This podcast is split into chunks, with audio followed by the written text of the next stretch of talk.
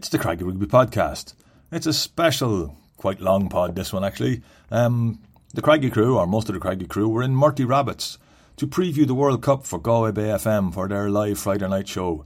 Daniel Deegan, William Davis, Dave Finn, and Alan Deegan had a panel discussion about the World Cup. They, each took a pool and previewed the World Cup um, for every team with a, the, the standard Connacht tinted glasses on there. We also had some special guests who are t- discussing it from a Scottish, New Zealand, and South African point of view.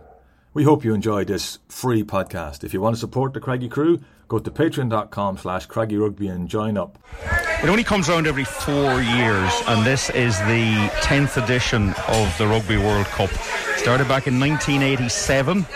Um, long time ago, different type of rugby. Everybody was amateur then, allegedly. And uh, it was dragged over the line by the Southern Hemisphere. The Northern Hemisphere teams were, were not really that interested. And correctly, South Africa were banned from the first two competitions because of their apartheid government. But for Ireland, they've had nine failures to progress beyond the quarter final.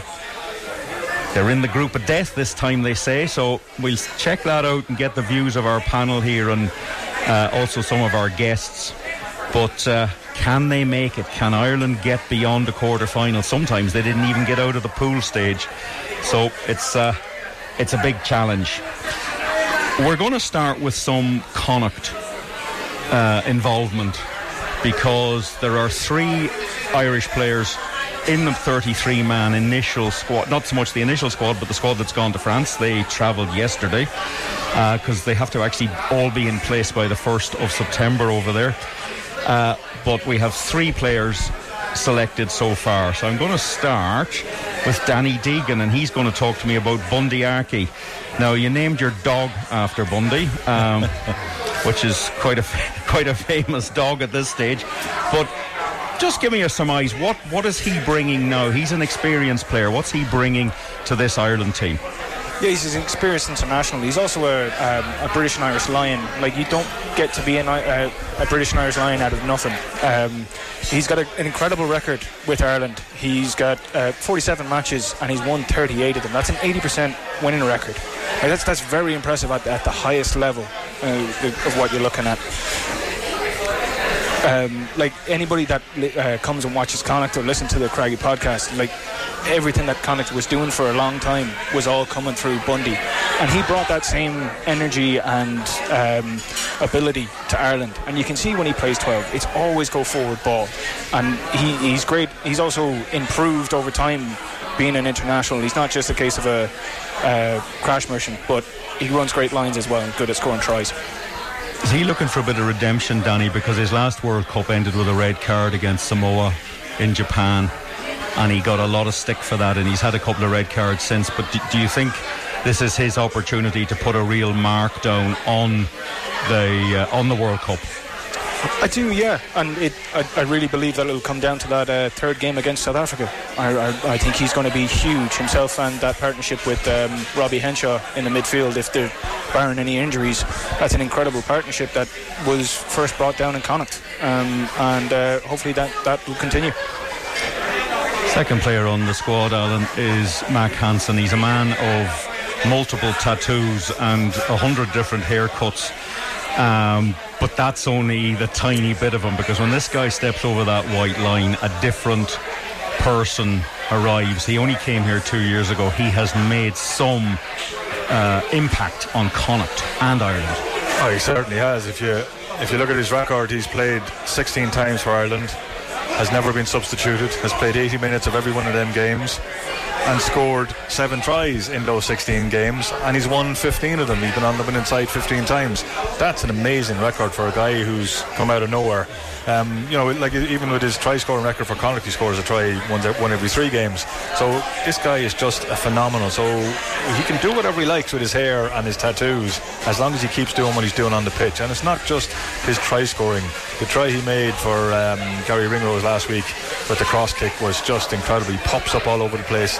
He worries defences, which gives space then for other players because they're worried about what Mack Hansen is going to do or is capable of doing. Um, and himself and James When they're they're put together, a, a phenomenal pairing on the wing. Um, so he's he's just a genius. Is basically what I'd say. Yeah, look, it's an interesting story how he came here, but what's also interesting is about Ireland. He came to Connacht, and Andy Farrell rang Andy Friend and said, uh, Tell me about this guy. This was after he scored that try against one of the South African sides where he beat about nine defenders and went about 45 metres. Mm. And you just thought, okay, this guy's different. Um, so he's just kicked on it. You know, a year after he arrived here, he was part of a team winning a 2-1 series in New Zealand and you're, you're, you could not write that script could you but no. you have to have ability before you, you get to that when you get to that level you do you do and if you look at the fact that if you go back to the game we lost was the game against France in Paris France had just scored their, their try after being 3 0 up. They were 10 0 up and they were absolutely dominating Ireland. And then he pulled the ball out of the air from the kick-off, which is still one of the greatest tries I've ever seen, and it completely changed the momentum of the game. Ireland could have won that game. So he's he's not just highly talented and a bit of a genius. He's a big-time player. When the big stuff comes, he's there. He's going to score tries. He's going to be there when needed in the big matches. Finally, the third person, third player that's on this on the plane yesterday, uh, Dave Finn, Finlay Bealham Tell me about him. He's uh, he was around the houses a little bit to start with. I think he was at he was at Leinster or Munster, and then he went to Ulster. Then he came here. He found a home here. But he's just got better and better. Now, maybe props get better with age, but this guy has come on leaps and bounds in the last two seasons. I mean, if you consider when he first got here, he was probably fourth, fifth choice. And at that point, for some reason, Connacht has always been very capable of producing tight heads who end up getting capped for Ireland. I think for some reason it is disproportionately the position where Connacht players will get capped. But I think if, if you're looking when in that first few seasons when Finney came here, he wasn't necessarily the most obvious person to be capped. But the, the idea, he has improved exponentially for the last every season for the last five years. I would argue he's more important for certain games. I think he's going to be more important in the South Africa game uh, than Furlong will be because Tadhg Furlong will give you 60 minutes hard grunts. But as we've seen with South Africa, with their tendency to bring on the bomb squad, there's an argument to be said that the team, the front row that finishes for South Africa is better than the front row that starts, which means that Finlay is probably going in against the top, is probably going in against Steven Kitshoff, which later down the line is going to be a domestic fixture. And I think Steve, I think Finlay three, four years ago could not have held his own with the likes of Kitshoff uh, and and those types of those types of brutal scrummaging tight head loose heads. But not only not only is he as he has has he improved as a ball playing player. I mean, we tend to forget he gave one of the best assists in the Six Nations for Hugo Keenan.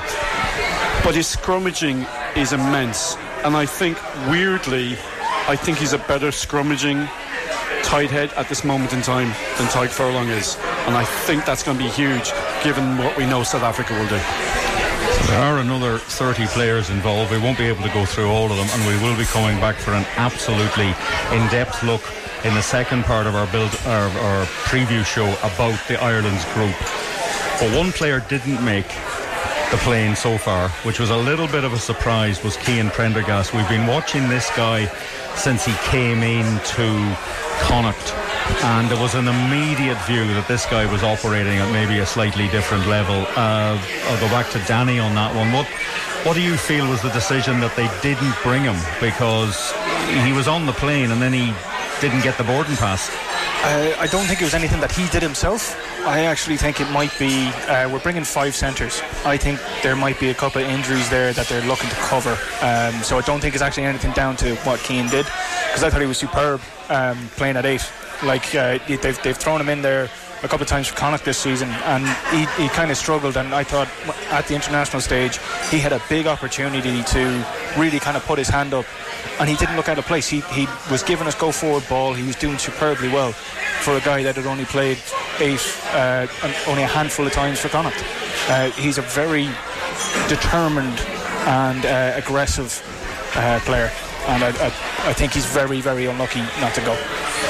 Caolin Blade Allen is also a local player who might have been pretty close um, as a reserve scrum half, and I would suggest that himself and Prendergast will be pushing through and working. You know, they're going to be training as if they were with Ireland in some ways, and they're only once a medical happens, Yeah. they're on a plane. Yeah, as soon as there's an injury, we're going to see we're going to see Caolin, assuming there is a, an injury. But the, the problem for Caolin is that scrum halves don't tend to get injured very often, unfortunately. Um, and, and Ireland have fortunate for them. fortunate for them, yeah. Well, unfortunately from from uh, Caolin's point of view, but you, you just never know. You know, um, Conor Murray's got a lot of miles on the clock, and it wouldn't take a whole hell of a lot for him to sort of go down and get an injury, and that's that's part of the problem for some of these players, the older players, is that they can pick up a niggle, and because they're older, they don't they don't fix quite as quickly, and the World Cup's quite short. So yeah, every chance he might get out there. Do you think Conor Murray is going as a potential starter, or do you think he's going as a finisher to come off the bench and close out games? Because they, they use him in that role pretty regularly. So are Yeah. they really looking at Casey and uh, Gibson Park as your starters, and Murray's there to to come on to close out? that that's what I would expect. You know, from the point of view that he can he can change the pace of the game. He can play quickly if he needs to, but his ability to read the game, he's like having an extra defender on the field. So if they need to close out a tight game, he's like an extra back row. He's a big man. He's six foot two, six foot three. He's he's a, a really strong tackler. So from the point of view of you know, for instance, the South Africa game, you'd want someone of his size coming on to handle their their big lads when they're coming off the bench. Um, right, let's take our first pool analysis, and we're going to go to Danny for this one because he's doing Pool A. Now, in Pool A, we have France, New Zealand, Uruguay, Italy, and Namibia. Namibia have played 22 games in the World Cup and they've never won one. And Italy have never beaten a Tier 1 nation. Uh, Uruguay haven't either. And you got to be honest, it's about France and New Zealand. But Danny, what's happening? Yeah, it is. I'll, I'll, I'll start at the bottom. Um, I'll start with Namibia. They, they hold some very unwanted records. Um, they, they they hold the record of the uh, largest winning uh, losing margin of 142 to nil against Australia, which is not great. Um, they also. Uh, they, they, they also hold a uh, bad re- record of um, one of five teams to have conceded a thousand points at the World Cup. Like you know, it's it, everything's up against them. They're going to be looking for their first win, possibly against Uruguay, but they've lost. Um, they've only won of the last one one game of the last three against Uruguay. That's going to be their big chance to get it. Um, I'll jump onto Uruguay, the Los Teros. Um, they had a big, big moment in the last World Cup uh, where they beat Fiji, um, and it was amazing. And I, I, I remember watching that game, and everyone was on, on board with them. But I'm not sure that they're going to get the same swung, song, swung, uh, song, song. Sorry, I'll move on.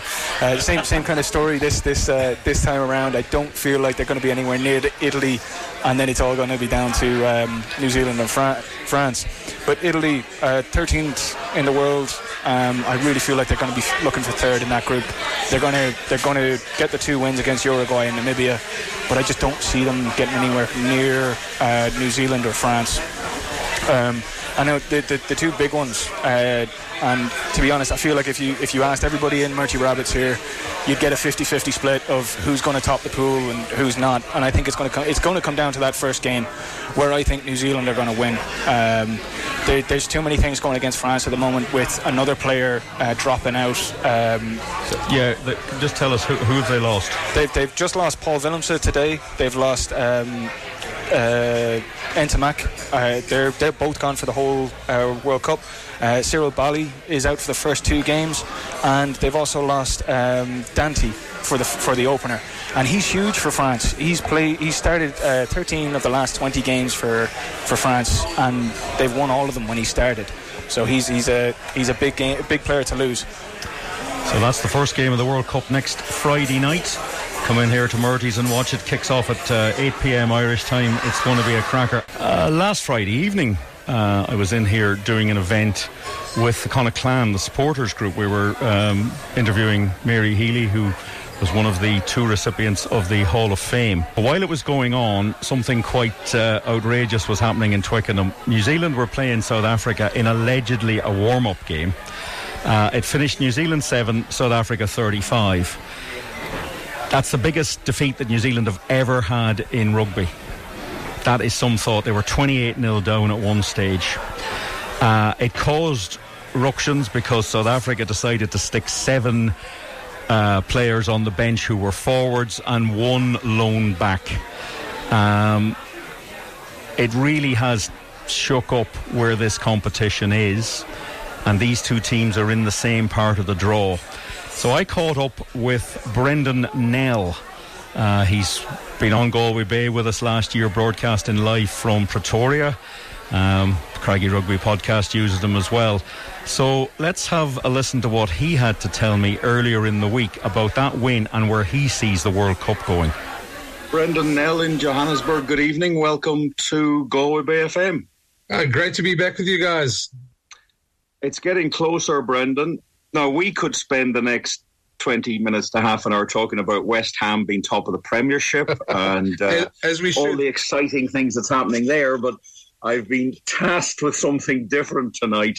Uh, what's getting closer is the Rugby World Cup. What's the feeling like in South Africa at the moment? Uh, I think there's a lot of excitement, especially um, especially after what happened at Twickenham on Friday night. Uh, yeah, there, there's. I think there, if there was a bit of doubt, there's a lot more belief, and uh, you know, especially with with the tough draw that the Boxer have, I think people uh, really feel around you that uh, yeah they've got all the tools to make it. So um, uh, it might not be as daunting as we thought maybe six months ago.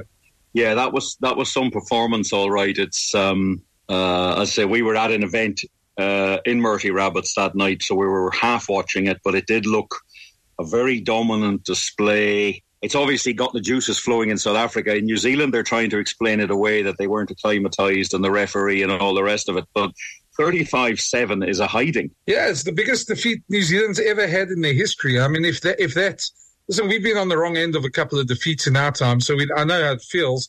Um, yeah, and, and you do try and make the excuses. You do try and look for the silver linings. And yes, the All Blacks are a quality side. They can easily bounce back and yeah, be be much better next time they. And I expected some sort of backlash from them. But saying that, you yeah, you can't take anything away from that that performance. That was the Springboks at their best, at their most dominant. Their scrum was awesome. They they they they cut off all oxygen for the All Blacks. Um, and when a Bok packs in that sort of mood, um, I, would say there's no team in world rugby that probably can contain them. The trick's going to be to do that eight weeks in a row in, in, the World Cup, and I think that's daunting for any team. Yeah, look, it's it's a long tournament, and talk to me about the return of Siya Kolisi. How that's got a lot of uh, media attention here. How, how much of a of a talisman is he for that side? He's huge, um, and I think anybody who, has been close to the Bok team would, would understand. He's he's more than just a captain. I mean, he's one of those sort of generational figures, and I mean, people around the world know how good he is in terms of being a statesman and a leader for South Africa. But just yeah, the way he sort of you know, gets that team together and the way they sort of play for each other under him uh, is certainly something special. And, and you know, that's why the Boks made it quite clear earlier in the season that if he didn't make it back uh, via injury uh, from his injury that uh, he would be going to the World Cup, even as you know, part of the management team, because they believe is that that important for them. There's also been a, a fair bit of discussion up here, Brendan, about the seven-one bench, and a lot of people are very uh, unhappy with this. And maybe how it came about because it was 6 2, and then Willie le Roux got injured. And rather than put in a back, they put in another forward has that registered at all in South Africa that people are saying, you know, safety issue, you can't really be bringing on a complete new pack of players? Uh, I don't, I don't, I don't think you get any complaints here in South Africa. I think, yeah, we, we've known, and, and there, I would say probably the Rassie Jacques and Nienaber, so the combo came through there. Uh, I could see, I could probably see them in, in, in a team meeting saying, why should we go with a back? You know, why, why, why not put Kwagga Smith, who, who's played sevens rugby and, and, and is basically a hybrid player. You know, why don't we put somebody like him in and see if it works? And there's a lot of risk in it, and that's where I, yeah, I, I see all these articles and I see all these sort of comments coming from some of the pundits about this, and and yeah, I can't understand it. From the South African point of view. We look at it this way: after the 2019 World Cup, when they demolished England in that final, and the pack demolished them, and the bomb squad sort of was legend was born. Yeah, we heard Eddie Jones and a bunch of other people saying, "Oh no, they they should change the substitutes," and now South Africa has evolved again, and now we're hearing the same story. So yeah, for us, it's actually yeah, we quite enjoy seeing our scrum dominate like that. We quite enjoy the physical stuff here in South Africa. So uh, it's it's quite nice for us to see that, and, and the awesome experience of, of of dominating an All Black team and then bringing on seven forwards at the same time is something yeah, we've never seen in rugby before. And then, and yeah, if you're on the receiving end of that, I'm sure you're going to complain. But yeah, to me, bottom line, it's innovation, and anything innovative in rugby should be yeah, it should be praised, not not yeah, sort of yeah, downtrodden. And um, yeah, I, I, don't think it's going to happen often. I think it's a huge risk and it could easily have backfired. But hey, why not? If it works and you can do it, you got the pack, go for it. South Africa are in the group of death. I suppose every World Cup of doesn't matter whether it's cricket or rugby or hockey or soccer. There's always one group that sort of stands out, and and this is an interesting one. You've got Ireland, Scotland, South Africa, Romania, and Tonga, and only two of those teams can make the quarterfinals, even though they're all, you know, there's a lot of sides there in, in the top top five. Does South Africa have a bit of an advantage, Brendan? They're playing Scotland first, then they play Romania, who they're going to thump, and then they play Ireland. Whereas Ireland go in and they play Romania first, and then Tonga, and then they've got a massive game against South Africa. Whereas you've actually had a pretty hard workout against Scotland. You would think. I, th- I think so, and I think uh, that's one thing. So, Rassie and Jacques have both been for the last couple of months sort of uh, hammering down the fact that everyone talks about them in Ireland, but their big game is Scotland because if you lose against Scotland, then your whole World Cup's upside down uh, and you need to, and you start panicking about making out of the pool. Um, but know, to me, I, I, think I think they've they've prepared pretty well. I, I, think they, they know they've got a hard pool. They know what they're in for, and they know that, that they if they're in form, they can they can beat all these all these teams in their group. Uh, know, I mean, Ireland are obviously going to be the favourites, being the number one side in the world. Although they almost lost that ranking this weekend, and if I was them, I'd be a bit worried because yeah, all the pressure will be on them. Uh, the Springboks, yeah, are quite enjoying this at the moment, and uh, I think yeah, I sort of had a chat to one or two of the management members last year after they, yeah, after they lost to Ireland in Dublin and lost to France with 14 men, and they both came back and they and they both of the guys I spoke to said to me, well, we expected a lot more of a challenge, even though we lost the game. Um, we know what we have to do now for the World Cup, and uh, yeah, they were they were quite quite adamant that if they get the Bok team right, they'll be fine on the day. And I, I think Friday night at Twickenham showed us where they're going with this. Uh, there's a lot more depth in that Bok squad at the moment. Uh, there's a lot less of a difference between first and second choice players at the moment. And uh, yeah, I think I think Ireland are the ones. In fact, I would be very worried if Ireland, if they do lose against South Africa, Scotland could be a huge banana peel for them. Yeah, that's my thought as well. Um, Scotland always put up a good display against Ireland. They they tend not to win very often, but yeah, that that is such a pressure game. Um, Ireland's warm up has been okay-ish. There's been a few good bits of play, and there's been some pretty poor stuff. Do you think again the fact that South Africa came through, even though it was a reduced rugby championship, that that is again they've been playing competitive rugby, whereas Ireland haven't played maybe a full-on game since last March. Well, I, think it does it does make a difference, and I know coaches will always you know, back their own sort of preparation, say it's the right one. But you know, in South Africa, there's very much a belief that if you're going to play the best, you've got to beat the best at the World Cup. You might as well be used to that standard. And and I think what we've seen of Ireland, they, I mean, okay, England haven't really been impressive, so I'm not quite sure how, how much to put into that one. But yeah, you would think that games like the the French and New Zealand and those type of those are the top teams you're going to play at the World Cup. So that's the type of level you want. Um, yeah, scraping home against Samoa would have me worried. Samoa are that type of team. Tonga can also be a, a, a big banana peel. I remember in 2007, the Springboks almost lost to them. If there was one ball that, if it at the end of the game in Lens, that if it if, if it bounced in, it could easily have been an upset for the Springboks. So um, yeah, th- those teams tend to grow extra legs at the World Cup. Uh, Ireland definitely have the depth. They have the they have the players. They have the system.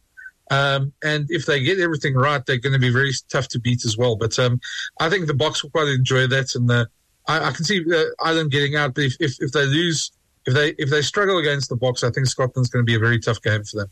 Moving on and just having a look around the rest of the, the World Cup, who do you think stands out, and who do you? I, I'm guessing you think South Africa are going to win, but who do you think would be up there with a real chance. Yeah, I think. I think. Look, I mean, I'm I'm not bold enough. I, I obviously always back Springboks being a South African, but uh, yeah, for me, for me, this is this is going to be a marathon. It's going to be. You're going to need a lot of luck uh, going going your way. You're going to need discipline because if if a red card could end everybody's World Cup, and, and we we saw how cards have influenced games in the last couple of weeks. So uh, you know, if you get a red card, that could be the end of your World Cup, no matter how well you play. So um, I think that's going to be the huge thing. Uh, I think um, also, yeah, it comes down to those moments and who takes the right decisions in those moments. France are, along with Ireland, obviously favourites being at home. They've got the best squad. Um, yeah, they, they look in awesome form. Uh, but yeah, in 2007 we saw uh, that that French squad succumb to the pressure, and um, it's going to be a difficult one for them. They definitely on home soil have everything going for them. I, I also, yeah, to me, I wouldn't write off England or Australia just because they've got a very easy draw. Um, and and if you if you get out of your pool and you start building momentum, yeah, you can you can get into a semi final and then you can just have that one or two games that takes you through. I don't think they're good enough at the moment to win the tournament, but they can, yeah, sort of get there and thereabouts just because the draw is so favourable to them. Um, and you, you, never know what the other half of the draw sort of picks up in terms of injuries and cards. Uh, but it's going to be a very interesting World Cup. Uh, it's it's it's a very different World Cup. There's no no easing into it. We have big games from from day one on the World Cup. So um, yeah, looking forward to it. What's the view in South Africa, stroke Southern Hemisphere that this is the the referees, the the TMOs, the the bunkers, there's going to be a lot of pressure on them as well because um, player safety is a huge issue. Uh, it's a big stage. It's it's going to be pretty. It's going to be full on, isn't it? Yeah, I think that's I think that's everybody's worry at the World Cup. Every single nation's probably got that worry at the moment. Um, yeah, we look at it. Uh, the, the last couple of weeks have only heightened that worry with everything that happened with Owen Farrell and the whole circus around that. Um, yeah, at the end of the day, rugby has this uncanny ability of shooting itself in the foot and making a, something that should be a small issue, you know, making it into a huge, huge issue as well. And um, yeah, for some reason they keep on doing that. So uh, I think I think bottom line there though is is that the TMOs uh, and, and they're going to be under pressure. So you should rather, if you're a team, try to not give that sort of picture to them, but you know, rugby is a collision game. It's easy to, those moments happen very quickly. And uh, you can only hope that they take the right decisions because uh, if you get a wrong decision, your team goes out of the World Cup. That's four years down the drain. And uh, yeah, I, think it'd be sad if anybody goes out of the World Cup like that. And the moment, uh, yeah, the laws really make for, for that sort of situation. Final question, Brendan. Any potential outsiders? I'm thinking maybe a Fiji does, does the tournament need somebody in the, the last eight that's not from the regular top 10?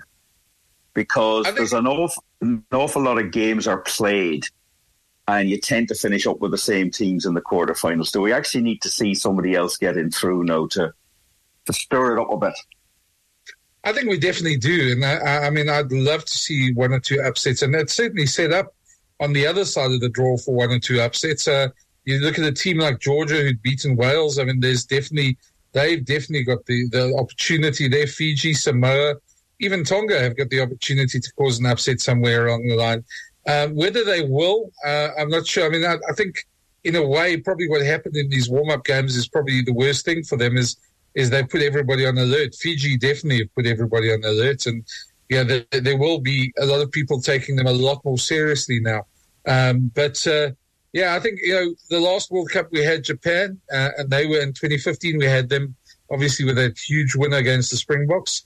So um, yeah, that that you need a team like that to, to capture people's imagination, especially outside the traditional uh, rugby you know, places. So I, would love it if one of those Pacific Island nations get through. I, I really would. Uh, they play a brand of rugby that's so exciting to watch and yeah, so difficult to defend against. So um, yeah, I, I, think we do need it. Whether we'll get it though, I'm not so sure. All right, lads. Um, that was Brendan Nell, good friend of ours. Uh, he's uh, he's pretty he's pretty confident there, isn't he, Alan? He's kind of purring down in Johannesburg. Well, he is. He's also putting pressure on the referees. He's putting pressure on Ireland. He's putting pressure on France, but he wasn't putting any pressure on South Africa. He just expects them to go and win, um, which is fair enough. Like he, you know, he's every right, especially after they did what they did to, to New Zealand um, uh, last week. So yeah, they're, they're they're very confident about how they go about what they do, and, they've every reason to. Like they have won the World Cup a couple of times, and they've been, um, and they are the current world champions. So you know there is a reason why he's confident, um, and you can understand it. But it's it's uh, I loved I love the psychology of putting all the pressure on everybody else, but never mentioning pressure in the same sentence as South Africa. Danny, it's they have great faith in their uh, the way they play. They don't question the way they play. They're they're absolutely on it. Um, what do you see listening to that and just watching them last week and the fact, yeah, they are they are the world champions. Yeah, they are. And, uh, it is funny how they said that there is no pressure. I think there's more pressure on South Africa than there is Ireland. Yes, Ireland are number one ranked, but that doesn't mean anything. They're the holders. They're the they're the current world champions. Everyone is going to be going after them. Um, but I do feel about the the way South Africa play. I think you could get in a time machine and go 100 years in the future, and they'll still be playing the same way. Um, they're, they're just they're built for that. They're always big, monstrous men, and they back themselves because. Um, well, I, I, love the. I wouldn't say it's arrogance. I'd say it's confidence, and it's like they all breed that. And but it comes from a, a, very early level. I've played with a few South Africans, and there's never a doubt in their mind that they can run through somebody or cut somebody in two. They just believe it, and it's built into them from a very young age. Is that part of our problem here, Dave? That we just don't have that. Sometimes we don't believe it, believe, and South Africa, even if they're playing badly, uh, believe they're playing well, or they give the feeling of that. Yeah, um, they thought they were going to win the uh, Pro 14 this uh, the, the URC this year and they didn't. So um, I just found that unbelievably obnoxious. I really did. I found that obnoxious. They are. They played seven forwards last week. Um, unless they plan to put Kitshoff at ten or put Pieter-Steph du Toit out in the wing, they are very. This is very close to all falling apart for them. They assume they're not going to get injuries. They assume that they're going to be able to batter people, and it's very, very it's it's a tightrope. And when it goes wrong, they will blame the referee. They will blame the slope on the pitch. They will blame the rain, the lack of rain, the length of the glass. It's never actually you approach the game wrong. They are beatable. I think Scotland could do a job on them. He's saying all the pressure goes on Ireland if they lose to South Africa. Um, then there's pressure on Scotland. Why can't Scotland beat South Africa and put all the pressure on South Africa? Be- because they never have. yeah, well, there's a first time for everything. Japan had never beaten them, and they uh, they bet them in the World Cup. South Africa. Well, I, I, would say when Japan beat them, South Africa were actually trying to play a bit of rugby, and they soon gave that up. Well, if you look at you know the whole thing about the seven-one forward, I, I, can see them going 8-0, and, and to be honest, I think I hope they do because nah, they the old saying is forwards win matches and backs win uh, decide by how much. So if you've got two packs who can win a game, why not play two packs and win the game? It doesn't because matter if you win by a point like, or, or 10 points. Again, I come back to, yeah, because Stephen Kitshoff can play scrum half and Peter Toit can play out half. But if the opposition don't have the ball, Dave, because your pack is keeping the ball and won't let them have it, it really doesn't matter. um, uh, no, I find I find the South Africans obnoxious to the nth degree. They are the one team I really want to see beaten and not win the World Cup. And that is, I, I, you're not going to convince me otherwise. 8 0, 7 0, 6 2. I think the sooner they introduce a rule, and it needs to happen quickly, and I've been amazed by other people this week, you can have 15 players on the bench. You can only pick five. They're the only ones that can come on. That is a rule that needs to be introduced. Yeah, I'd like that. I, I like that idea, but I, I, also think that you know they, they, get a slightly bad rap about their size. Cheslin Kolbe's not the biggest man in the world, and he's probably one of the most exciting rugby players in the world. Um, Mapimpi is the same. Not exactly a big man and a fabulous player. Um, the lad that got injured last week, same thing. You know, they, they, they, have a lot of really good, highly talented players, and Manny Libbok is one of the best out halves in the world when he's not under pressure. Yeah, well, Connacht found that out in the semi-final, didn't they? Because they didn't get enough pressure on him. If you can get in his face, I think they'll go six-two. I think Ireland will go six-two uh, against South Africa, and I think there's a very good chance they might even go six-two against Scotland because that's how you beat Scotland. You beat mm. them up. Um, yeah, I think they're. I think they are under pressure actually a little bit South Africa because they're the world champions, and that win over New Zealand was very impressive. But they had problems dealing with New Zealand a few weeks earlier in New Zealand. Yeah. Well, exactly. Like you're talking about playing away from home, and they're playing away from home now. It's it's always quite different, and that's one of the issues Ireland might have is that yes, they're on one of their best ever winning streaks, but most of those games were played in Ireland. Same for South Africa. A lot of their the wins have been at home. Now, this was in England with a lot of support in England they'll have similar support in, in France because a lot of a lot of South Africans play rugby in France. So again, they'll have the locals who will be picking up on the fact that they're they're there, and, and they do play good rugby at the same time. Uh, they're they're at some point they're going to have to play France. At some point in this tournament, they're going to have to play France, and I, when that happens, they will not have the crowd. Um, I I still think they are one injury away from collapsing, and I think it's allowed half. I think if Libbok gets injured or Libbok has a bad game and his confidence goes, yeah, they might fly in Handré Pollard, but he'd ha- Libbok would have to get injured for that to happen. I think there's issues with Willie, Willie Rabu could probably step in there and do a decent enough job, no, especially I, behind a pack I, like that. I'm going to state this now. I think South Africa will not make the final. Fair enough. Okay, that's that's an that's an early statement of intent here. I am, will tell you, lads, all this has been recorded, and it'll be replayed to you at a later date in the World Cup. Now, that's. Uh, we'll be back talking about South Africa in a while because they are they are still involved in where we're going to be because our group will be coming down. But it's time now to have a look at Pool C. Pool C is um, well to explain something to people. The draw for this uh, World Cup was made uh, three years ago. I'll let that sink in. Three years ago, you make the draw for the pool stages of a World Cup. Uh, that three years ago, we were all we wouldn't. Well, we might have just about been in Murty's, or we probably would have been sitting outside because we were in the middle of COVID. But Pool C, which would be a completely different pool now, but there's no point going there, is Wales, Australia, Portugal, Fiji, and Georgia. Uh, and this has the potential. If Ireland's pool is the pool of death, this could be the pool of chaos. And uh, Alan, it certainly will. It's Alan's, Alan's been researching this one. What are you going to tell us? Well, you're looking at a situation where the, the current favourites to win the pool are Australia at 4 to 9 on. They are ranked two places behind Fiji. Second favourites are in the world rankings. Second favourites are Wales at 13 to 5, who are placed one place behind, or two places, sorry, three places behind Fiji, who are 10th in the world. Fiji are up to 7th in the world after their win over England. Um, and are 6 to 1 to win the pool, and I've had a little nibble at that. Because you're looking at a situation where Fiji have not lost a game this season and beat England last week for the first time ever. They've got their their coach uh, is. Um, Simon Raiwalui, who's uh, currently the joint head coach of Stade Francais and was the general manager in Racing Metro while, while they were on their big winning streak a couple of years back. These these guys know what they're doing.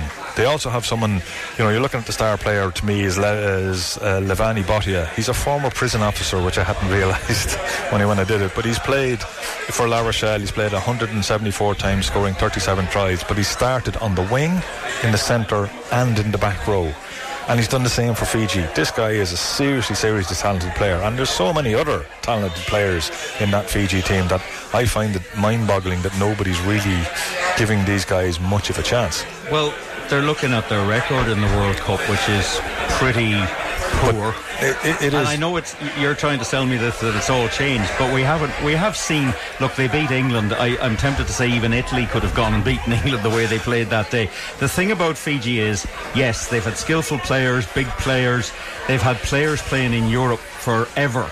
But their World Cup really comes down to winning one game, and that was against Wales in Nantes in 2007. I was at that. It was a fantastic day. But can they put it together game after game in four games? I think so because you've, you've got a nice mixture of players coming from, to play in Europe, and a lot of them, you know, are playing with top quality clubs in Europe. And the Fiji Drua are now playing against the likes of, of um, the New Zealand provincial teams and beating them. So they're actually playing a lot of quality rugby. Um, and beating them on, you know, not just once, two or three times. And, you know, so they, they have capability they're building in. They're a lot more pragmatic about how they do things. Their scrum is one of the, it's probably the strongest scrum they've ever had.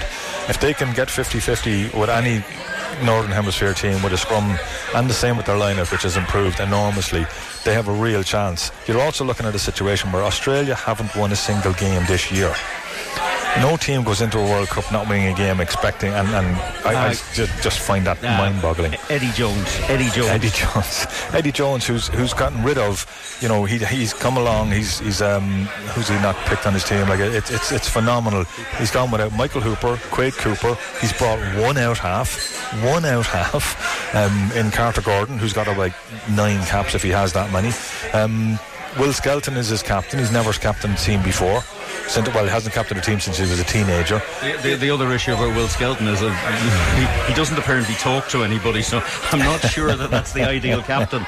Um, yeah, as I say, the pool of chaos. But you know, maybe look at Wales. Wales are going in there with an equally bad record, but Wales, you know, Wales have been to World Cup semi-finals. So have Scotland. We've never actually made that. Maybe when they get to a tournament, they will actually manage to pull this together. They might, but they've never gone in with this bad a form. They've won two games in the last eight. One was against Italy. The other was actually against Australia. Now Wales will fancy themselves against Australia because most people think they always lose to them, but Wales have beaten Australia the last three times they've played them, including in the last World Cup. So you're looking at a situation where Wales, under Warren Gatland, could possibly get the win they need against Australia, but possibly lose to Fiji, um, but might get out of the group. And it could be Australia who are in total chaos. They have some fabulous rugby players. Like Koroibete is one of the best players in the world. Fijian born, by the way.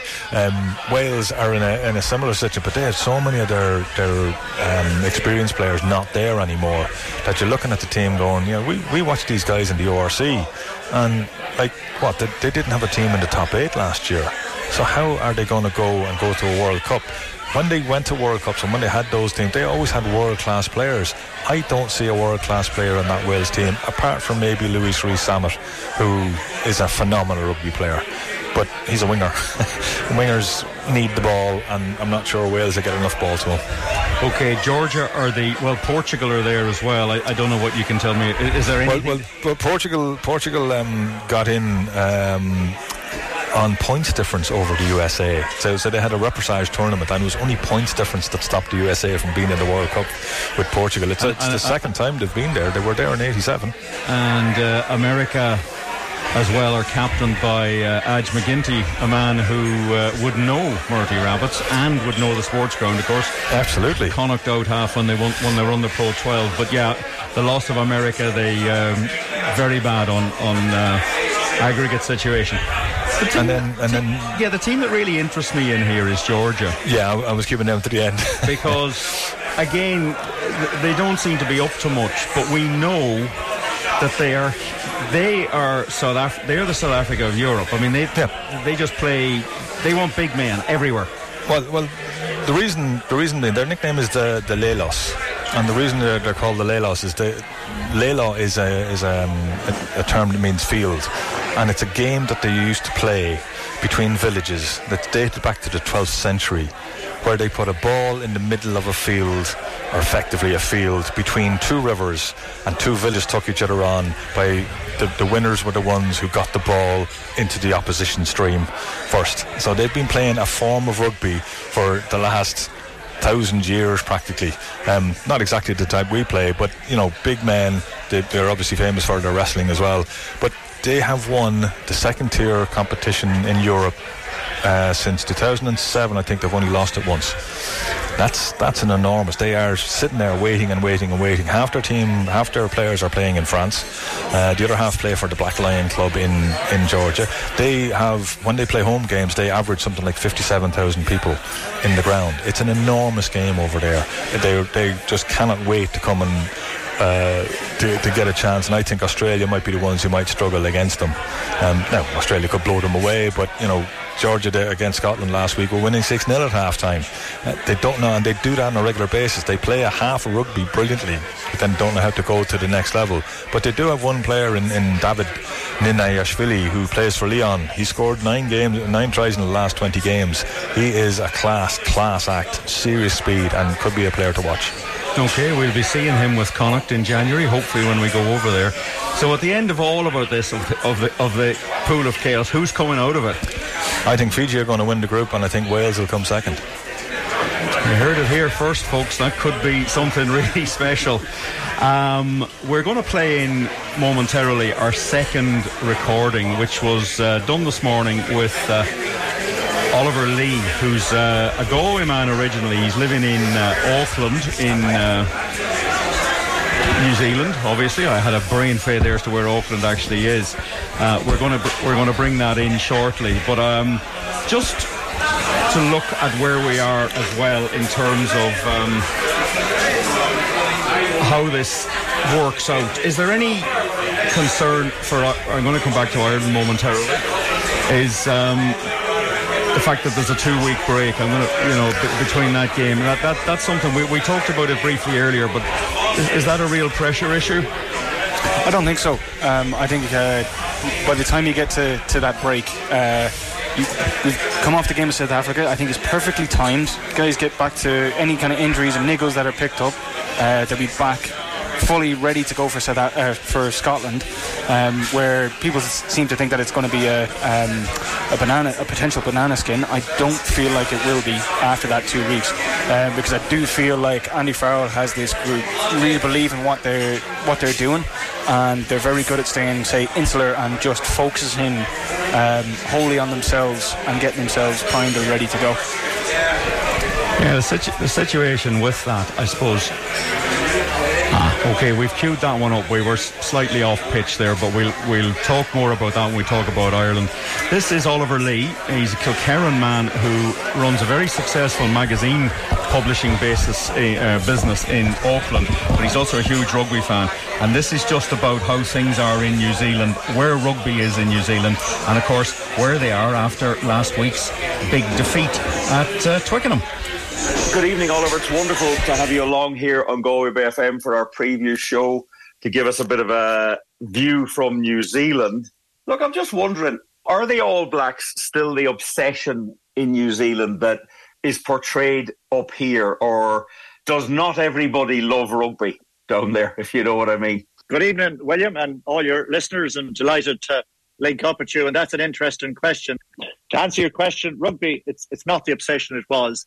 Rugby public down here, they'll be quietly surprised if New Zealand uh, win the World Cup, but uh, there'll be a few people thinking that uh, they mightn't even get past the quarter final. That's an interesting thing. It's it's trying to work out the confidence levels. Uh, the defeat in Twickenham uh, recently, biggest defeat in New Zealand rugby history. South Africa obviously bigging that up. New Zealand media maybe trying to turn it down a little bit and say it was a warm up game and it was this and that. But what what is the mood there in terms of maybe the media mood on one side and then the man in the man and woman in the street or the people that go to the games are they are they a bit less enthusiastic maybe than the media?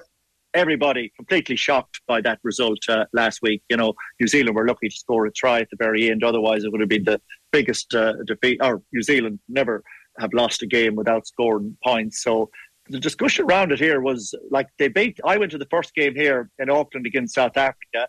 And then I was in Melbourne for the, the match against Australia, and I was in Dunedin. So New Zealand played very well against uh, Argentina, then South Africa here, Australia at the MCG in front of 85,000 people. And they had a tough game in Dunedin, but nobody thought that they'd go to that game in Twickenham last week in front of 86,000. Uh, I think there was about 70% of the support there were South African expats and uh, lose it the way they did.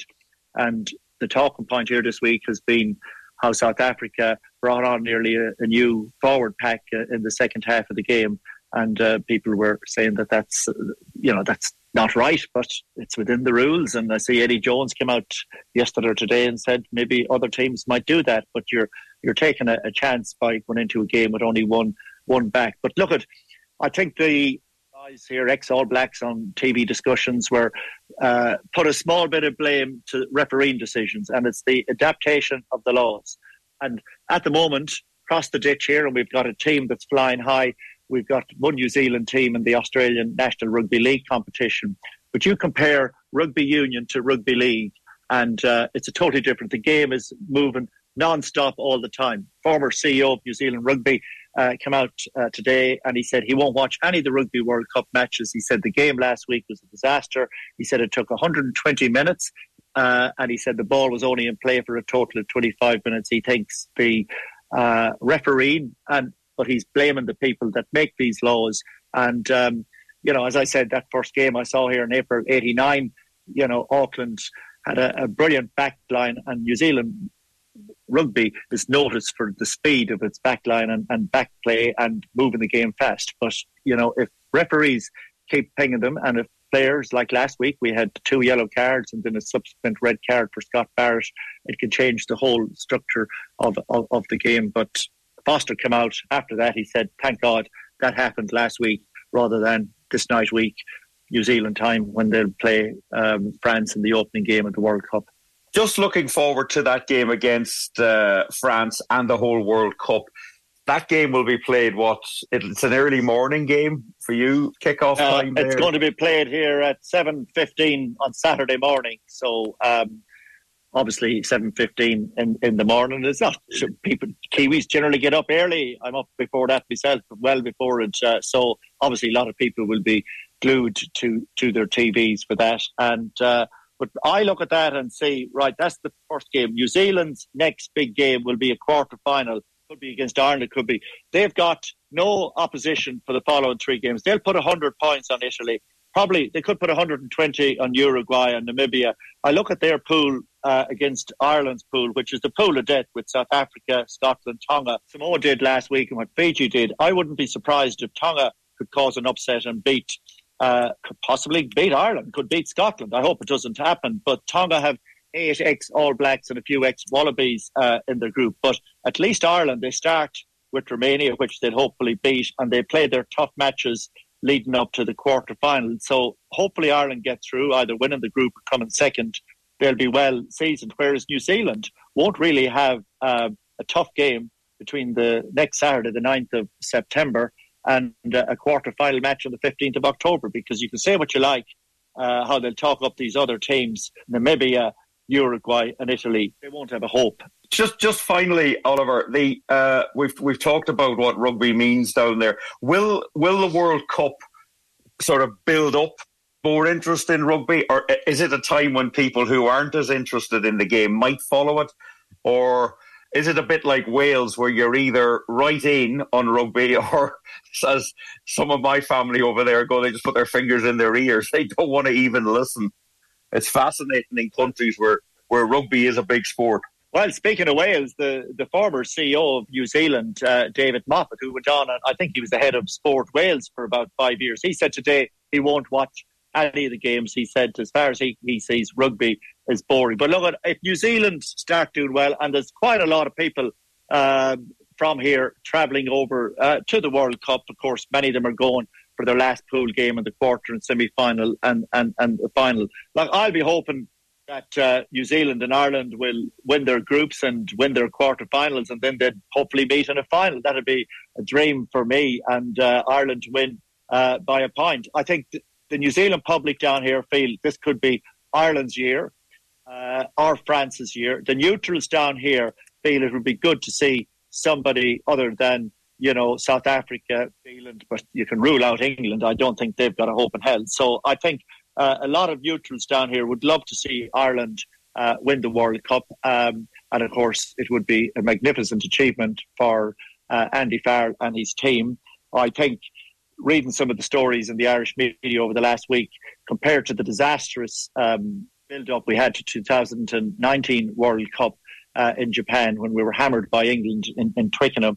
We've got a very good build, uh, build up to this World Cup. Not too many uh, worries on the injury front. Of course, Johnny Sexton, he, he, can still play a huge part as long as he stays injury free. Injury free. So hopefully we'll see some um, good games. But I think we'll see a few surprises in this particular World Cup. But I think next week, if New Zealand uh, lose to France badly, uh, it'll certainly uh, put a dent uh, in their chances to, to go past the quarter final because if uh, South Africa win that group, Pool B, they'll be playing New Zealand in, in, in a quarter final. So uh, it's it's all to play for. But certainly the days are getting long down here. We have the first day of spring today. Uh, our NPC, the National Provincial Championship, is on at the moment, and uh, I certainly love going to live sport. And I went to three of the World Cup uh, soccer games at Eden Park, and they were fantastic.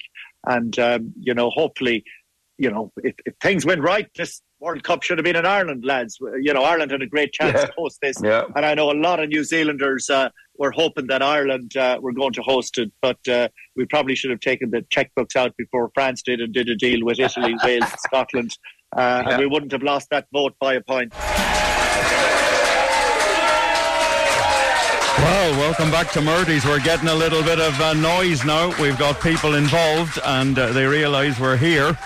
Um, the ultimate rugby venue. Um, they're showing football at the moment, actually, but that's okay because West Ham are leading 1 0. Uh, and that's made me quite happy. Lads, listening to what Oliver had to say there about the situation in New Zealand, it was great to hear somebody who's left Galway 30 years ago. He's still passionate about Irish rugby. Um, and I, I think Ireland in generally has a radio show down there. The view coming across there is that things in New Zealand are a bit nervous. They're a bit twitchy. There isn't um, there isn't that aura about this team any longer. I'm going to jump on that one. It's, um, I guess it's it's a. You can say that there isn't that aura, but um, we're also looking at the team that has the most wins in the tournament, 49, uh, since since since throughout throughout the tournament. They're, they're also um, they've got the three. They're holding it three times. So like, yes, they might not be in the best of form, and they did lose to South Africa. Like that's a different game for them. They that's like one of their biggest rivals, so they'll big that up. But at the end of the day, that doesn't mean anything when it comes to the World Cup. Warm-up games are going to be forgotten come uh, next Friday evening. You know, France, New Zealand. Yeah, uh, it- France, it- is New that a point that Ireland, Danny, have to take on board? Because our warm-up performances, while they've gone unbeaten, haven't exactly um, set the world on fire. And maybe you don't want to in a warm-up game. That's how I would feel about it. Like, what what what happens if you, you do anything in the in the warm ups? I remember um, South Africa came came and played Connacht, and you know they nearly lost that game, and nothing's ever said about it. They went to win the win that, that tournament. You know, um, nothing's ever everything is forgotten once that first game kicks off. Uh, any of the warm up games, they don't mean anything. They're they are well, there's no no such thing as a friendly in international rugby to me, but they, there's no kind of context. Everything that matters is from next Friday in the World Cup. Dave, he made the point, and it has been made in, in other places, that France and New Zealand on the opening weekend, and then New Zealand will play Uruguay, Italy, and Namibia, and then they'll go into a quarter final, and they'll also have a lay week where they don't play anybody. That's tricky to handle because they know realistically they're going to win two of those games very easily. Italy never seemed to get to grips with them at all. But at the back of their mind, they know that Ireland or uh, South Africa are probably waiting in the quarterfinals. It, it's an interesting one. Yeah, but it's not like they haven't known for three years. I mean, New Zealand were unlike, unlike some of the other teams in this competition. w- You know, we need to talk about that, that draw three years ago is still outstandingly a stupid idea. But New Zealand have had three years to prepare for this. It's not something been sprung on them there two weeks ago. Whether they're in form, I don't know. I think, weirdly, I say it again. I think New Zealand will learn an awful lot more about after what happened about themselves after what happened last week than South Africa will. I think. Um, I think Danny's right. I think you, there's two things. There's two ways you don't want to go into a World Cup. One is obviously being hockeyed and going in completely out of form. But the other one is going in in a huge amount of form, winning by 30, 40 points, looking really impressive in your warm-up games. Because then you peak too soon. I think New Zealand are in a perfect situation. I think they will lo- they will absolutely target France next week. If it wins, if they win, they then use the three games to rest players and rotate players and, and do what they're doing because they've done an awful lot of rotation this year. If they lose, they have three weeks to get it right, and then they will use. I hate to say it, they will use Uruguay, Italy, Namibia as cannon fodder in preparation for whoever they get in the quarterfinal. Yeah, that's a fair that's a fair argument coming back on that as well. It's going to be fascinating to see. I think France will win next week because I just think it means so much to them. Admittedly, they are starting players are starting to disappear out of that squad. There's four serious players missing. Two of them are out for the whole tournament. Is that a, a question mark? We won't talk about it now, but the top 14, 26 regular season games, four games minimum in Europe. That's 30 games. That's a lot of hard rugby, let me tell you, and that's that is a question. Um, we're going to take our final pool preview now before we get stuck into the Ireland pool. So Dave is back on with us. He's in Pool D, and Pool D is England, who are abysmal, it seems. Argentina, who are maybe getting there. Chile, who are a bunch of amateurs. Samoa, who could, on their day, be anything. And Japan. Japan are the team that have a little bit fallen off the the, the situation. So, Dave, what, what are you seeing looking at this one? Well, I, first of all, if we're going to give names to every group, this is going to be the group of red cards. The game of red cards. Red cards. Because okay. there are too many players in all these squads who, who have discipline issues. We know the England situation. We know where they are or where they're not. They are devoid of all confidence. They are missing Borthwick's first choice eight, nine, and ten for at least one game. They're missing their 9 and 10 for two games, and they're missing their first choice 9 for the entire tournament. They are shambolic. It, weirdly, though, they only need to win if they win that game against Argentina. Whoever wins England Argentina is I will pretty much certain will make a semi-final because of the vagaries of the draw. Um, the problem is going to be discipline. Argentina will take huge confidence from that win back in November. Uh, they have a kicker in Boffelli who is just a metronome. I think Carreras is Carreras is going to dominate everything. But you look at who you look at who England are bringing on. They take up they they, they you know England lose their first choice and they're scrambling to replace them. It's something as simple as hooker. You take up one of the best hookers in the world, Julian Montoya, and you bring on Gus Creevy. I mean, that's the depth they have. The Argentinians will be targeting that game, and they will they will know uh, that they are as you say, Chile, no offence to them, they have one thing that no other team has, and that is absolute confidence in knowing what the rest of their team will do. Because all bar three of them play play in. Thanks, Jerry. All bar three of them play in Chile, and, all, and the vast majority play for the one club. So Chile will know what you do, but they are amateur players. They simply will not have the conditioning. They will not have. Um, they will not have the professionalism to cope with the bigger teams. Japan, Japan have fallen off a cliff. You're right. We're coming to the end of the Jamie Joseph. This is probably a World Cup too far. They have an issue, and it's very significant. They lost. They removed one of their locks, uh, one of their experienced locks from the last World Cup because of conditioning issues. The guy they brought in to replace him was then dropped out because he wasn't playing well enough. So they have issues with their. They simply have suffered from a lack of their team going out of, of, of, Super Rugby was massive. As we saw what happened when we were discussing Fiji and we were discussing um, Samoa as well. They are Japan going out was huge for them. And then you've got Samoa, who on paper, and is genuinely looking the amount of caps that they have for their country, are probably the least experienced uh, squad in the competition. And then you take a deeper look and you realise that they have got Steve Luatua coming back, they've Charlie Faumuina coming back, Fritz Lee coming back, Ben Lam coming back. They are the team that has benefited, along with Tonga, the most from the redrawing of the rules, allowing players to go back after three years. So I think Samoa are a very, very big dark horse. They are probably coming to this even more under the radar than they did back in '95 when Pat Lam uh, took took them to the victory over Wales and took them to the quarterfinals of the World Cup. The way England are playing right now, if they take Samoa lightly, they will lose. It is not impossible, though I do think it's unlikely that uh, Samoa could get out of the group simply because I think England will panic and get over the line horribly.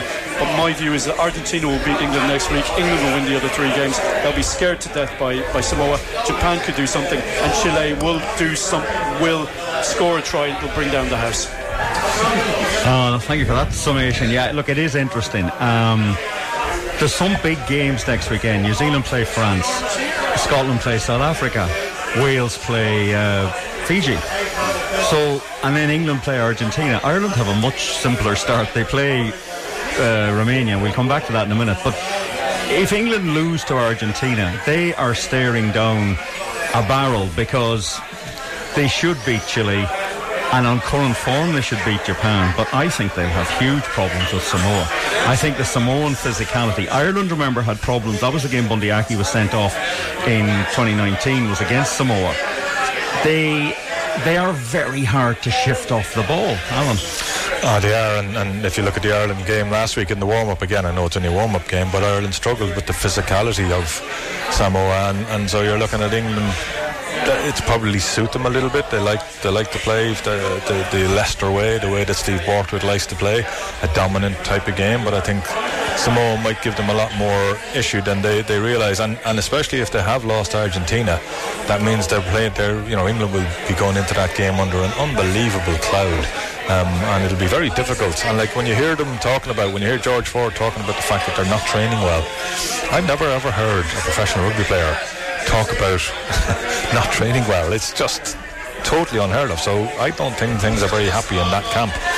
No, that's uh, that's that's an interesting admission. It's something that you wouldn't expect in those situations. That's an in-house thing, mm-hmm, absolutely. Um, and of course, he's probably concerned because you know Farrell is back. Uh, whether that's a good thing or a bad thing for England is, is, is hard to determine. He's, he's going to miss the first two games or the first game? Yeah, first two. First two. Well, you see, George Ford is under the pressure because he's got to step up now, and his mm-hmm. performance last week against Fiji was nothing to write home about. It's th- this is why this competition does change, and it is different because you're seeing the regular teams that we see in the Six Nations, players we see in the URC or the Premiership or the top 14, suddenly they're seeing players that we don't see that often. Mm. Danny, how much difference does that make when you're doing your analysis to get yourself into position? Because these days they analyse the way the grass grows. Oh yeah, they, they, they, they've analysed everything. Um, guys, guys get analysed to, to from even down to the way they, they sidestep everything like that, and probably one of the reasons why um, Southern Hemisphere have done so well for so long is that they, they just defend differently. They defend where the ball is, not with a man. So do do more sidestep, Danny? I, uh, that's a bit of a, an odd one for them. Some of them do. There, there's the, the man from La Rochelle, uh, Sinetti, I, I want to say his name. I completely could have botched that, but um, he's fabulous at 13. Like you just have to go back and look at uh, the try that he scored against Leinster just before half time. He it looked like he was going to go out and then he was going back in, and he just walked in as if and nobody touched him because they didn't know where he was going yeah, or but, what he was going to do. Yeah, but but that was the referee's fault according to Johnny Sexton. uh, absolutely nothing to do with his skill whatsoever. We've gone through the three groups that don't involve Ireland. We'll quickly go back and say Group A. Danny, you looked after it. You're saying France and New Zealand out of there. Yeah, uh, New Zealand to top it. Okay, Pool B is Ireland. Pool C. Alan, you. Fiji and Wales. I think Australia will get knocked out. Uh, will be the first time they will never. They won't have got out of the pool. Okay, and Dave, what do you reckon in Pool D? I'm going to go Argentina, England, but it will depend on which team keeps 15 players on the pitch longest next weekend. Yeah, well, there you go. That, that, and I tell you something that could be right. Uh, Samoa, red cards. Japan will always uh, apologise profusely when they get a card of any description. It's uh, when the player bows to the referee and to the other player and then tr- trots off. Uh, it's time for our final play out. This is BBC Radio Scotland's Tom English. Um, he's a friend of the the Craggy Rugby podcast. He's a very good friend of Galway Bay FM over the years. He covers everything. When he's not winding up uh, Glasgow Celtic supporters, uh, he's dealing with rugby or he's having a go. I think this week he was so busy with the two Ryder Cup teams being announced or potentially. So I caught up with him when he was driving his car between Glasgow and Edinburgh. It was hands free, just in case anybody's worried. But you might well hear the odd uh, little bit of car noise. But uh, what he has to say is very interesting because he is very, very direct in what he has to say. Tom, good evening in Edinburgh. Uh, thanks for coming on to the Galway Bay FM preview show for the, the World Cup. So the first question is very simple. What's the mood in Scotland? They're in Ireland's group, so uh, what's the vibe over there, do you think? Um, I think positive but realistic and they've enjoyed what they've seen from the Scotland team in the four matches. Three wins and a pretty thrilling defeat against a first choice France in Saint Etienne. They're playing a lot of good rugby that night, uh, Scotland did. So I think um, the, the team is in a good place. There's no real injuries to speak of. They're scoring lots of tries, they're playing lots of good rugby, but they're in this beastly group, and that's the that's the reality. That's when the Scottish feel good kind of hits the wall because I'm not sure. Has there been a tougher group in the history of the World Cup? I'm not sure there has been. It's savage. But they're in, broadly, they're in a good place. Yeah, I called it the group of death on a podcast the other day. I mean, they're in every World Cup cricket, rugby, hockey has groups of death, football, but this one, this is the group of death. It's it's a nonsense how it's worked out, but it, pe- teams have to deal with it. Um, were you surprised how hard both the sides, France and Scotland, went in that warm up game? It, that was almost like a, a World Cup full on game rather than a warm up. Not really, because I think you know, it's particularly for Scotland, they have South Africa first up. So there's no it's different. The dynamic of Scotland's World Cup group is the, the, the, way they run of games is different to Ireland. Ireland can not quite ease themselves into it, but they've got two softer games to begin with. Scotland start with South Africa, so they have to be battle hardened and at fever pitch from day one. So I'm not surprised. Scotland, all of Scotland's games are pretty intense. Gregor Townsend said he was going to do this. He said he was going to pick uh, partnerships to, to kind of bring cohesion. Because one of the lessons, the lessons of four years ago when they really didn't turn up on the opening game against Ireland in Tokyo, was the team wasn't really cohesive. This time they should be. I don't think uh, lack of familiarity with partnerships and stuff like that is going to be a problem against South Africa. I think South Africa is going to be the problem against South Africa. And how do you think then Ireland match up against them? Looking at it from a distance, you're you're over in Scotland there. You obviously keep a very tight eye on Irish rugby, but do you feel Ireland are in, in a better position to take on the, the Boks? Yeah, I do because Ireland are you know they're they're in a fantastic run of form. They've gone to New Zealand and, and, won a series. They've won a Grand Slam. They've beaten the Boks. So there's no there's no Bok aura in Ireland's heads. That's for sure. Now, playing the Springboks in a World Cup is a hell of a lot different to playing the Springboks in an autumn international or, a, or even a summer tour. It's just different. Tournament play brings out the best in them. So, I, but I think Ireland are Ireland are good, but Ireland again don't have the power uh, that the Boks have. And I've always thought that what might stop them getting to a semi-final, final, or winning it is coming up against a team that just has relentless power for 80 minutes. I think I think Ireland can handle New Zealand. I think France will be obviously extremely difficult. The one team that I'd be most worried about from an Ireland perspective is South Africa and that just 80 minutes of pure attrition. You know, they bring off, they bring, uh, uh, empty the bench after 45, 50 minutes, and you've got more monsters coming off the bench. They're not going to go 7 1 against Ireland, but they'll go 6 2 off the bench, and the six will be beasts. So you're guaranteed 80 minutes of that. You know, on a given day, Ireland can stand up to that, I think, but that's a toss of a coin, I think and and it's oh, it's it's it's it's so so difficult to predict. But certainly Ireland are in a better place to go toe to toe with with South Africa than than Scotland are, I think. Albeit Scotland will throw different things at, at South Africa than, than Ireland will.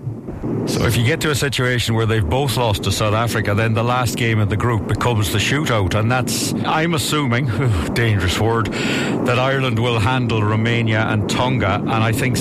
Do you think Scotland will come through those unscathed as two wins as well?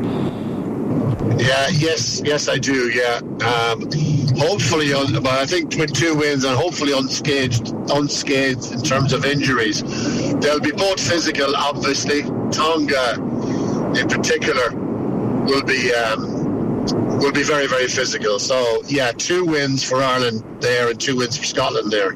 So it could all it could all come down to the last day, which could be. Uh, I, I suppose Scotland record against Ireland isn't great either, but when you're in the cauldron of a World Cup and the pressure is on, it's maybe harder to be absolutely def- de- definitive on that. Um, just as well, Stuart Hogg not going, that really caught people by surprise. I mean, I suppose, look, players can leave whenever they want, but it seems a strange one to leave prior to the World Cup, and he he was a talismanic player. I mean, Finn Russell has seems to be fitting in better now, but Stuart Hogg was was a player who could just produce a bit of magic for them. Uh, he he was. His best days were definitely behind him, and I am pretty certain that Hogg would not have started against South Africa. I think Blair Kinghorn was going to start that game, even if Hogg was in the was in the squad. And I think that may, even if they if they did bring him, I think if, he was dropped for Kinghorn, that would have created a bit of a hullabaloo in the in the squad. That could have been a bit of a sideshow that the Scottish management could have done without. Okay. So I don't think the Scottish management are all that annoyed or, or upset or put out in any way actually that Hogg isn't in the squad because Kinghorn Kinghorn was the coming man. In fact, Kinghorn has arrived, and Kinghorn Kinghorn was was going to start at 15.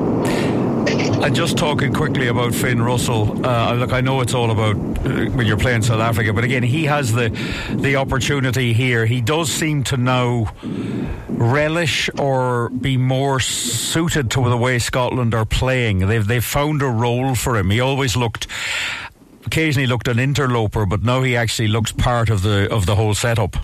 Yeah, I think he's he's happy. He's happiest now than he's possibly ever been in a Scotland jersey. His relationship with with Gregor Townsend, as we know, has been incredibly topsy turvy.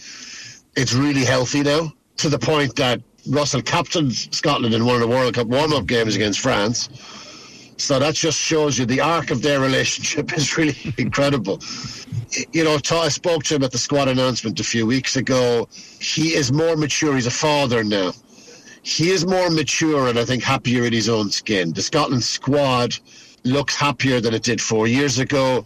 Townsend's coaching and his running of the of the squad is different. He was a bit of a control freak four years ago, and that's not just Finn Russell saying that. There was a lot of players saying that to an to a kind of unhealthy degree.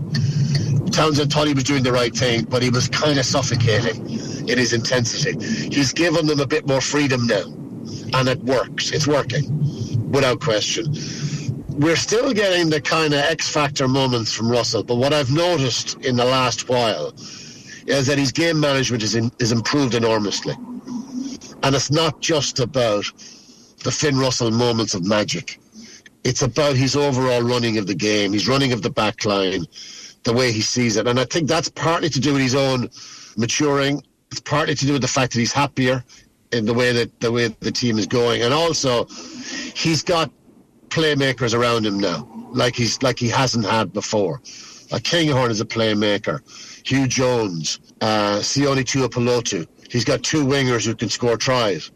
He has a lots of stuff, lots of bells and whistles around him, and I think the burden on him to create is less. I mean that suits him, and that actually makes him even more dangerous. I think he's he's a more complete player now than he has been probably at any time in his Scotland career. Well, that must give them some some some hope, and uh, you know, as I say, group of death. We don't really know what's going to happen, but I, I, have a feeling it's going to possibly come down to that that last game between Ireland and Scotland for, for the, for the quarter finals. It, it could do, like if uh, like if Scotland were to lose to South Africa, then obviously Scotland will be hoping that South Africa pulverise Ireland because because then that would mean Ireland have two weeks to stew on that mm. before they play Scotland in that final game. Yeah. We know what we're like. If if South Africa do a number on Ireland, everyone's going to say, "Oh, it's happening again. We've picked too early. Yeah. This team is going to pop Bloody all that negativity is going to close in on the Ireland team. That's what Scotland are kind of hoping for. That's what, that's what they're hoping for. I'm not saying it's going to happen, but that would be a scenario that would be that would play into Scotland's hands if Ireland go into that final game on the back of a beating by the Boks and loads of uncertainty and negativity closing in on them. And now it's time to get serious about Ireland. Ireland's group is Ireland, South Africa, Tonga, Romania, and I forgot Scotland. Scotland. I forgot. I forgot Scotland. We've just had Tom English on there talking I'm getting tired.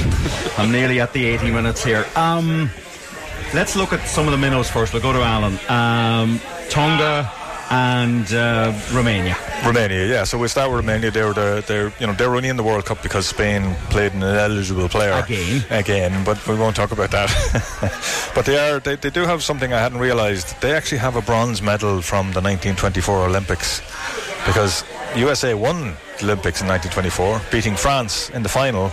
But there was only one other team in the competition. It was Romania. They lost both games and they still got a bronze medal. so, but, and you know their their peak was during the communism time. Since communism has uh, disappeared in Romania, they've only beaten one tier one team once, and that was Italy back in 2004, I think it was. So they, they've gone. They were a huge team. They're, it was funded by the Communist Party. They were the police and the army. They were the made, two major teams, and they were fully funded, and they were a really dangerous team. Uh, that's just no longer the case, unfortunately. So you want to be putting 80 points on them? Absolutely. Ireland have scored in the. They've played them in the World Cup three times. They've won 44-14, 45-17, 44-10. So we're hoping to get past 40 40 points this time. Tonga, Tonga are much more interesting because they have players like Pita Ahki and Leva Fifita, both ex-Connacht players, um, in the squad. Um, we've only ever played Tonga twice. Uh, the 1987 World Cup, we beat them 40 points to 19. Uh, and then in 2003, um, Mark McHugh, who was playing for Connacht at the time, scored a try on his debut and his only appearance for Ireland um, in Tonga. Um, so they're they've never made it out of the pool, but they did beat France in New Zealand in 2011. Yeah, that caused the, the biggest thing, and they've also brought back players, haven't they? They, they have. They've brought back. They've brought back a lot of players, um, New Zealand and Australia players. So they could be. They could be more dangerous than than people realise. Um, but I think Ireland have the perfect run up in that they start with Romania, and then they've got Tonga, so they can build themselves up. And I think they should have enough to beat Tonga. Danny, who have you got for us? Uh, South Africa. So it, it it's going to come down for me uh, all down to that that, that third game. Um, I think Ireland are going to get the, the edge over them. Uh, Ireland have Why? won. Why? Uh, well, Ireland have won uh, three of the last five meetings between them, between the, the, the two sides. Um, I do think, uh, like South Africa looked good against New Zealand um, the last day, but before that, they, they the wheels had kind of come off. I don't think Ireland are going to give South Africa as much opportunity as New Zealand did in that game. Um, also think that Ireland will be focused on this one, this this game, much more than they were on the Scotland game, and they've been. I, I feel like they would have pinpointed this one, and they're going to go hammer and tongs. And I really think Ireland, they have they have the game to, to beat South Africa, but it will be tight.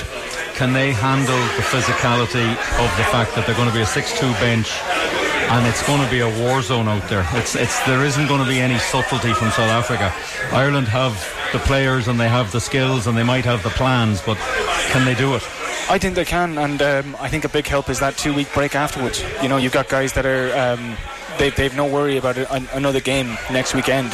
Um, it, it, they've got that extra break, so they know that they can go hammer and tongs and leave everything out there. And you've got this is this is the reason why guys like Peter O'Mahony are going to be brought uh, for that game to, to really kind of get in um, the South African faces, like he did in the, the uh, URC final. Really kind of wound up the, the, the Stormers forwards, and I think he's going to do the same. Peter O'Mahony didn't wind people up. He's, he's a, The funny thing is, like, uh, South Africa got to come into the URC because they wanted to to learn to play different types of rugby, but I think it has helped Ireland to lose any fear of the South African teams because the Irish teams do quite well against the South African teams, even in South Africa. And I think, yes, they're, they're big men, but the Irish team aren't small either. Like, the Irish pack is a pretty decent size. And yes, they have some, some super big human beings, especially when they come off the bench. But I think Ireland have a, they're, they're well capable, and there certainly isn't any sort of fear factor that there used to be. Dave, you don't like the South Africans? No, can't stand them. think, think, think they are think they are horrifically overblown. I think this is a country that produces some fantastic backs and absolutely has no has has an English like fear of using them. Um, you have Kolbe, you have uh, Moodie, you have Alansa, you have Willie le Roux, probably one of the best fullbacks in the world, and you don't use them. Uh, I'm sorry. All Ireland has to do, don't give away penalties in your own half. They can't kick to the corner and, and, and give Martin Marks, Malcolm Marx uh, a choice. Um, they have no subtlety, so you just be subtle against them. It's really, really simple. Um, I'm looking at Scotland. Um, I think Scotland have every right to sue Rugby World Cup for taking the mick. Uh, they should never, the way they have been playing the last couple of years, they should not be in this group.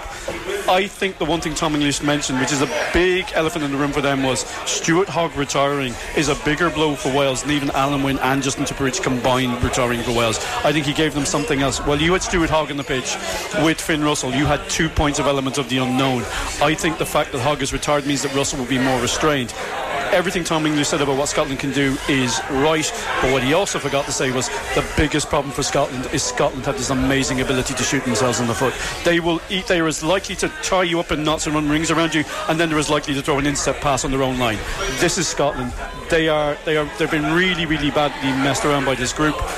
But that's the way the cookie crumbles. That's an issue for further World Cups. It shouldn't happen again.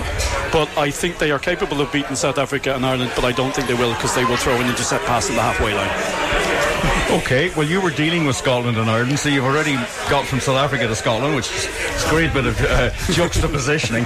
so tell us now about Ireland. What, what, how are Ireland's record, whatever you way you look at it, is awful. It's nine attempts. The best they've managed is, is quarterfinals. They've had a couple of times 80. I know for a fact 87, 99, and maybe one other they didn't get out of the group. They're now going there. Uh, as nearly the favourites, which uh, scares the hell out of me. But is that just because I think I, I, can't deal with the fact that I, I, think what you need to do is stop hanging around with people who hang around with statistics. Statistics mean nothing. They mean nothing. They're nothing. All statistics are there to be broken. France are favourites as well. France have never won the competition. They've they've made finals. I think it's worse to make finals. New Zealand got hung up on the fact that they had they actually hadn't won it in X amount of years and they were the number one team and then they went and won it. South Africa, let's be fair, South Africa won the World Cup having never been in a World Cup. Um, England, England have England have won, England have been in uh, three finals, four finals, and they've only won one. So it's the stats go out the window. It is on the day. Everything that's in the past, the past is the past. The future is, is yet to be determined.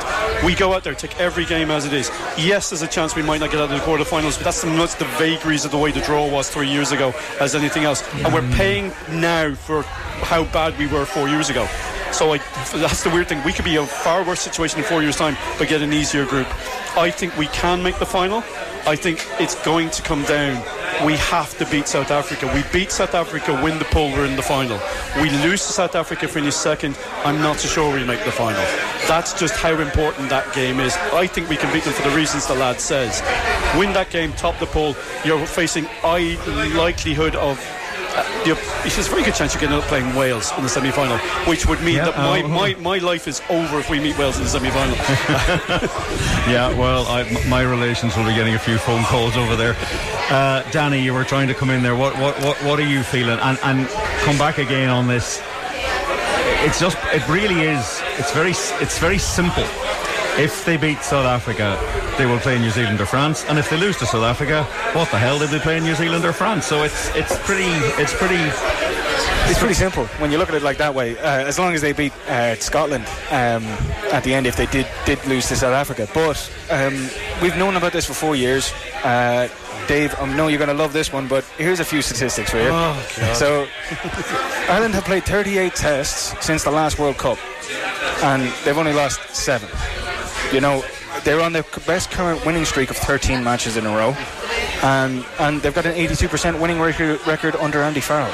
This is this is lit- the reason why everyone is kind of looking at Ireland is that they are primed. They are in the best form that they have ever been.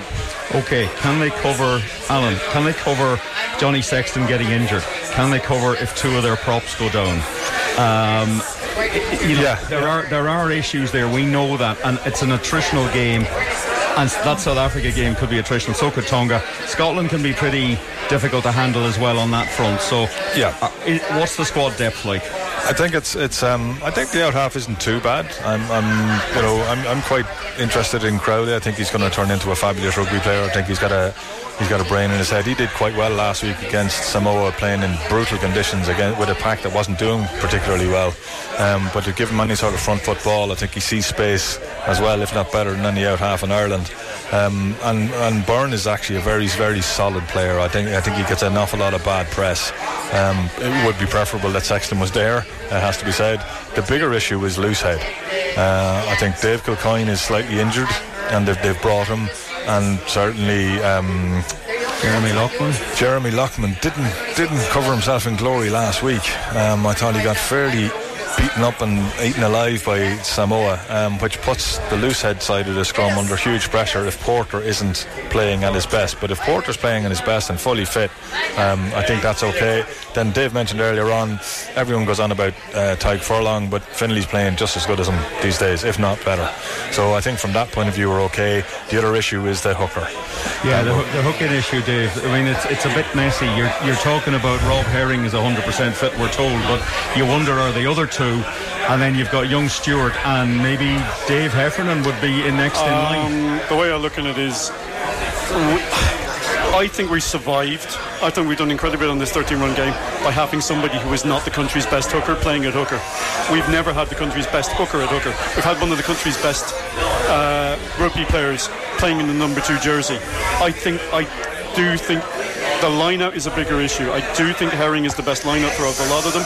But again, We've known that about Sheehan. We've known that about Kelleher. They are not. They are. Well, Sheehan certainly in Sheehan's case, he's a converted back row and only recently converted.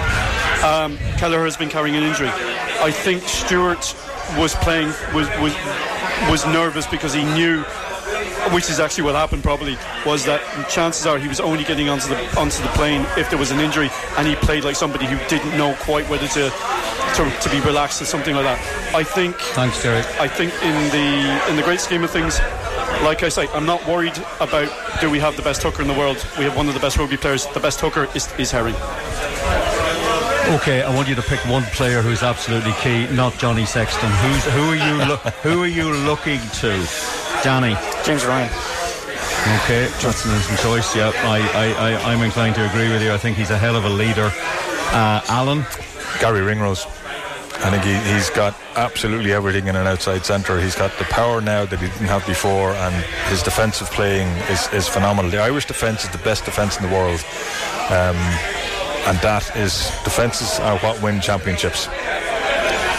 Dave Van de, Van de Flier he's only seven everybody else can play in any other position but he's the only definite first choice seven we have and he's been immense uh, the whole back row is going to be huge but Van der Flier because he's the only definite seven Okay, it's time now to put your views on the table.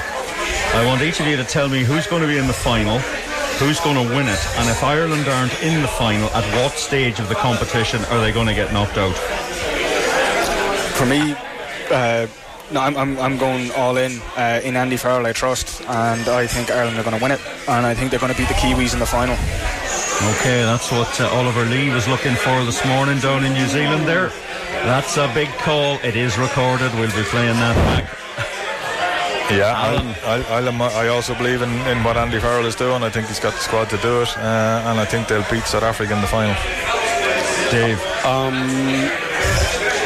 I think Ireland would, Ireland definitely make the final. I think it's going to depend on who comes to the other side of the draw. I think if it's anybody else but France, they win. If it's France, I think just purely based on crowd and emotion, I think they could get. I think they could lose. But um, the only game I'm really worried about is that quarter final. I really am because it's just it's in their heads. But if, if they're fine, they'll make the final. They will probably win the final. But I do think France at home is a factor. Though I would point out, as Alan mentioned earlier, 1924 Olympics, America bet France in the final. That was played in Paris. Well, there you go. Um, that's one side of the draw. Who's going to come out of the other side of the draw, Danny? Not not for the final, but who do you actually see getting to the semi-finals? Who, who's your gut feel? Uh, I, I, I do think uh, Fiji. Like I know there's a little bit more kind of looking at them. Um, I got lucky. I got train. I got to train with them uh, about five years ago up in Dublin, and uh, the one thing that that came out of that uh, of spending a day with them was that if they ever got their set piece right or had the, the attitude to kind of sit down and, and work on that and enjoy it like they are now, they'd be they'd be a scary, scary team. Alan, who would you see? Co- well, Fiji probably. I mean, the Deegans seem to have got this Fijian bug. Well, he's taking Fiji, so I'm going to go with Argentina because I think Argentina have, have gone very quiet and I think they're slowly but surely building themselves up to in, into, you know, they, they still have an awful lot of experienced players. Uh, they play a great brand of rugby. They are so passionate. It's, it's, they're, it's, they're just so joyous to watch. Um, they also always have the best jersey. That has to be said. I love that jersey. I think it's brilliant. But no, I think Argentina could be um, could be the ones that, that sneak out of that the other side. Who you see coming out the other side? Well, because at least one of these teams is going.